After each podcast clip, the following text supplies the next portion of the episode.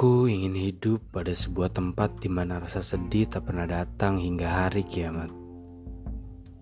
Ku ingin bertemu dengan seseorang yang dapat meyakinkanku bahwa pertemuan datang tidak untuk menjadi hilang. Ku ingin berkunjung pada satu ruang di mana air mata tidak diperkenankan untuk bertandang. Aku ingin mendapati seseorang yang tidak akan mampu membuat saling berperang. Ku ingin mengundang seseorang yang tak mengundang orang lain agar dia terang.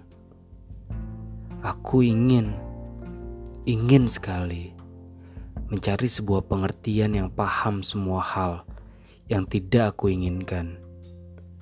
Aku sangat-sangat ingin kehadiran seseorang yang tidak menjadikan kehadiranku sebagai alasan kepergian.